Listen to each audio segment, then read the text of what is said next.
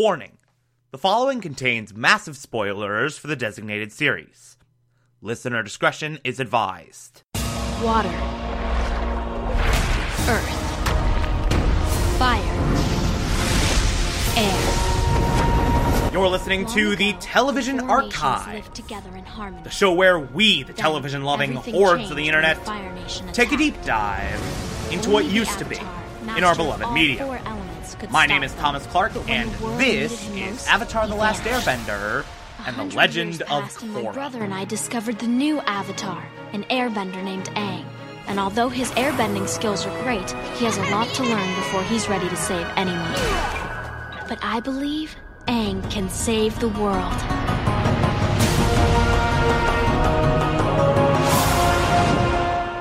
Today we will be discussing Avatar The Last Airbender, Season 2, Episode 16, titled Appa's Lost Days. I love this episode a lot. It's really, really great. It's absolutely fantastic. Like, it's one of those episodes that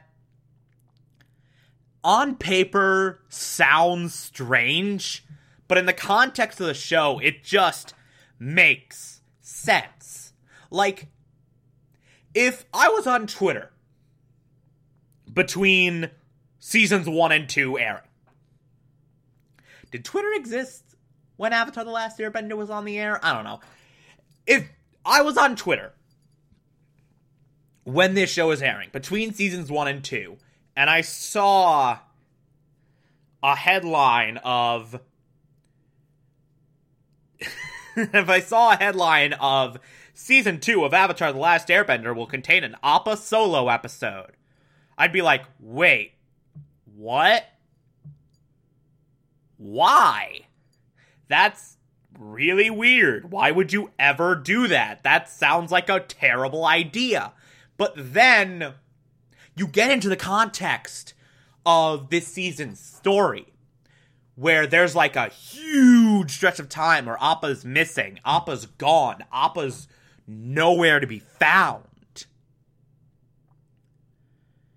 And like a solid quarter to third of the season is spent looking for Appa, and we don't know what Appa's doing in the time between him being lost and him being eventually found.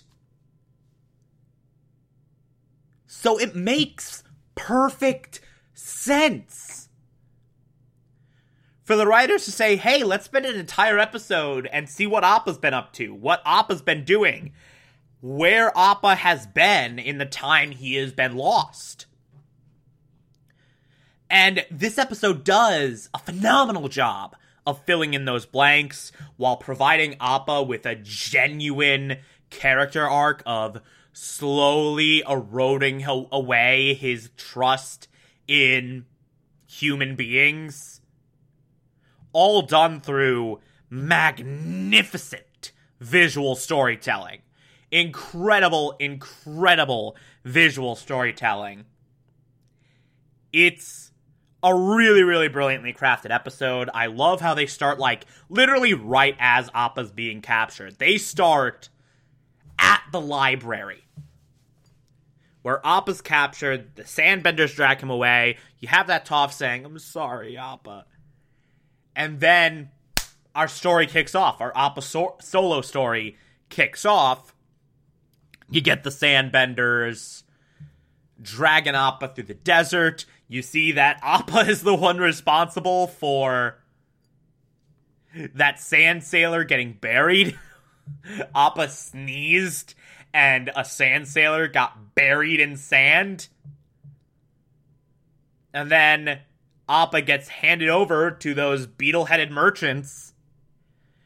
And you realize that when Aang was fruitlessly blowing on the bison whistle, Appa was hearing it and had this massive freak out because of that. Tried to free himself, like, and then unfortunately, the beetle headed merchants did get to overpower him by uh, shooting a shirshu spit dart. Nice little, uh, nice little uh, reference to first season there. Uh, the Shirshu spit darts. Appa passes out, and then when he wakes up, he's in this circus. And the whole circus storyline is really, really well done. Of this animal tamer being a massive dick to Appa, burning Appa, holding out food in hopes of Appa doing some tricks.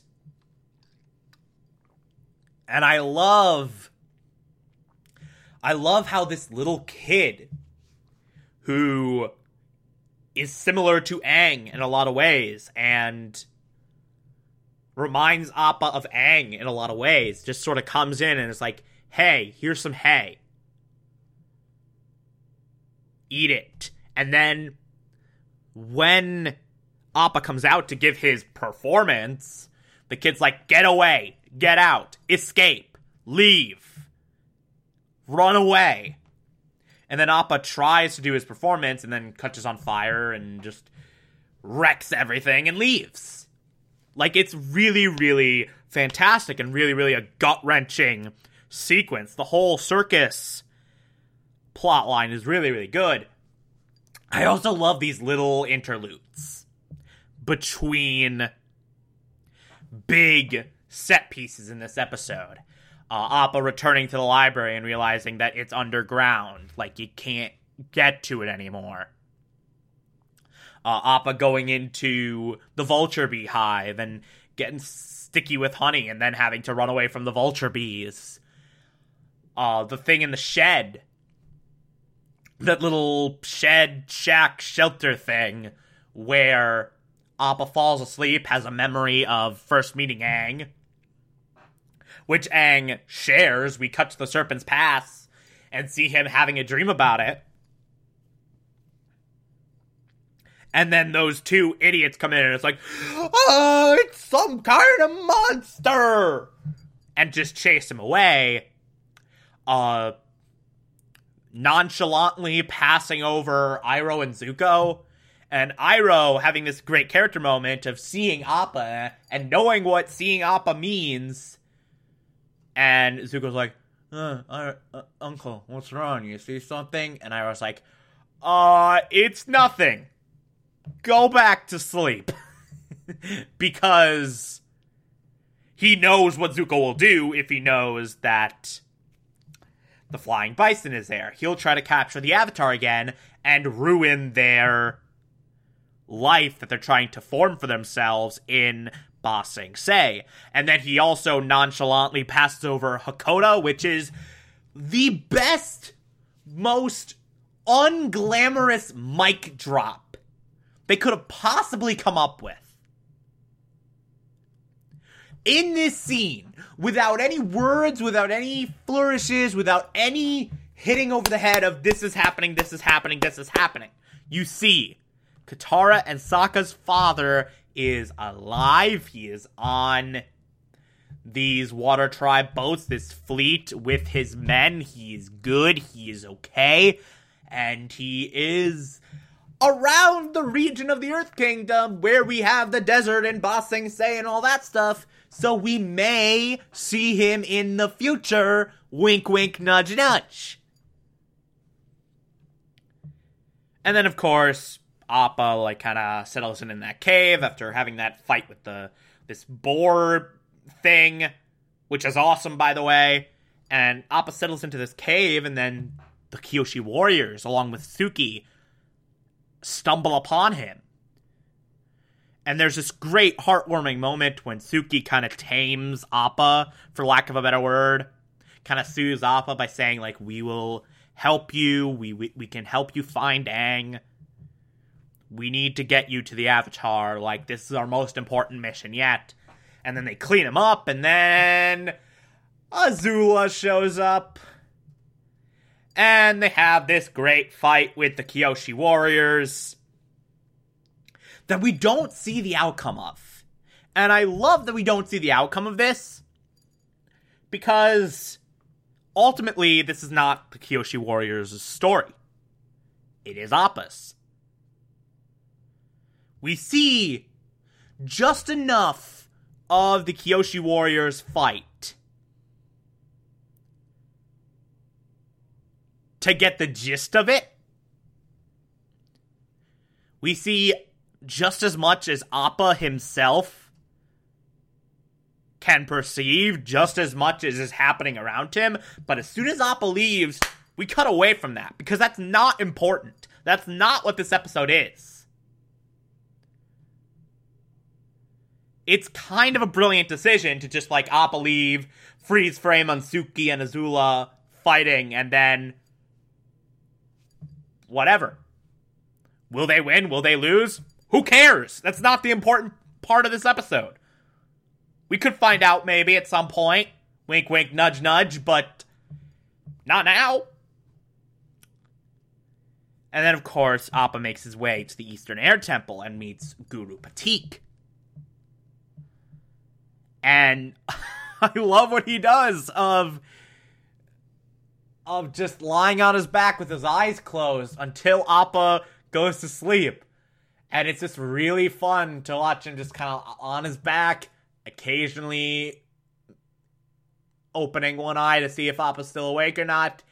It's really, really fantastic. And then Guru Pathik gets up as soon as Appa's asleep and just examines the bison, examines, like, sort of his inner turmoil and like kind of writes everything, writes everything in his soul, for lack of a better word, and reveals that he has been waiting for Appa and Aang for a long time. He had a vision of helping the Avatar. That's why he's at the Eastern Air Temple.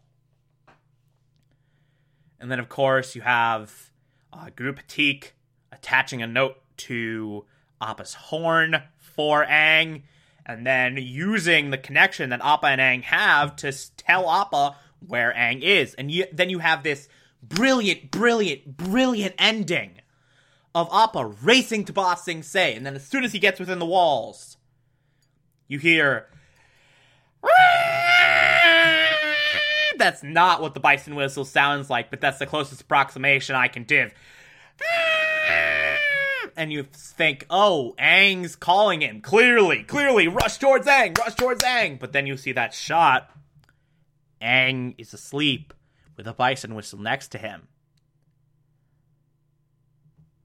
He doesn't have it. Who is calling Appa? Who is doing the bison whistle? Long Feng.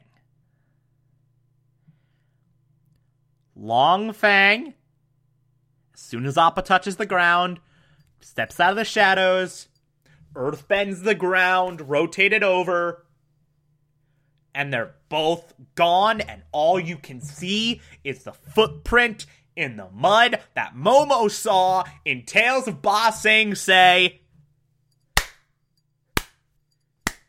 Brilliant fantastic ending. Fantastic way to end this episode. I love Appa's Lost Days. It is really, really great. It is a really remarkable episode that could have very easily just been some weirdo thing.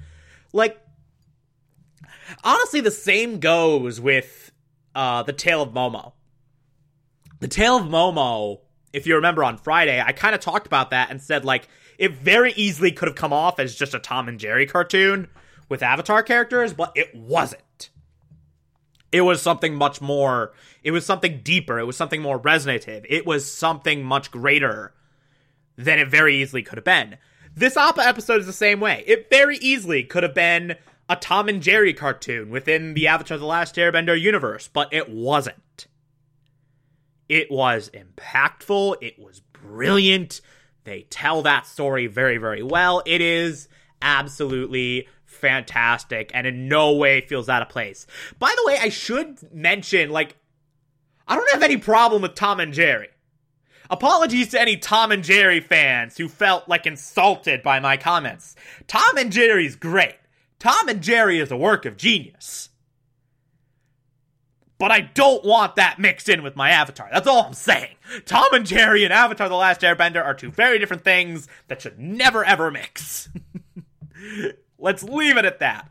Uh, but this is a really, really great episode, like I said. And, uh, yeah. So those are two little detour episodes, as I like to refer to them. Tomorrow we get into main story again. We get into actual plot progression again. Yay! Uh, if you like this, favorite the podcast, anchor.fm slash TV archives so that you can be here every single Monday through Friday as I go through every single episode of this and other shows. And you can find it on pretty much whatever podcatcher app you prefer.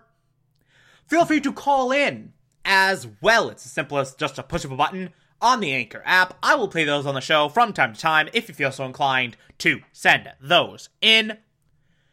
Follow me on Twitter and Instagram, TomTom4468, and support the show. Patreon.com slash Thomas Clark. Pledge just a dollar a month. I appreciate everything I get through there. Or if that doesn't work for you, you can also support this show directly via Anchor. I appreciate that as well. Tomorrow we will be discussing Avatar The Last Airbender Season 2, Episode 17. Talk to you then.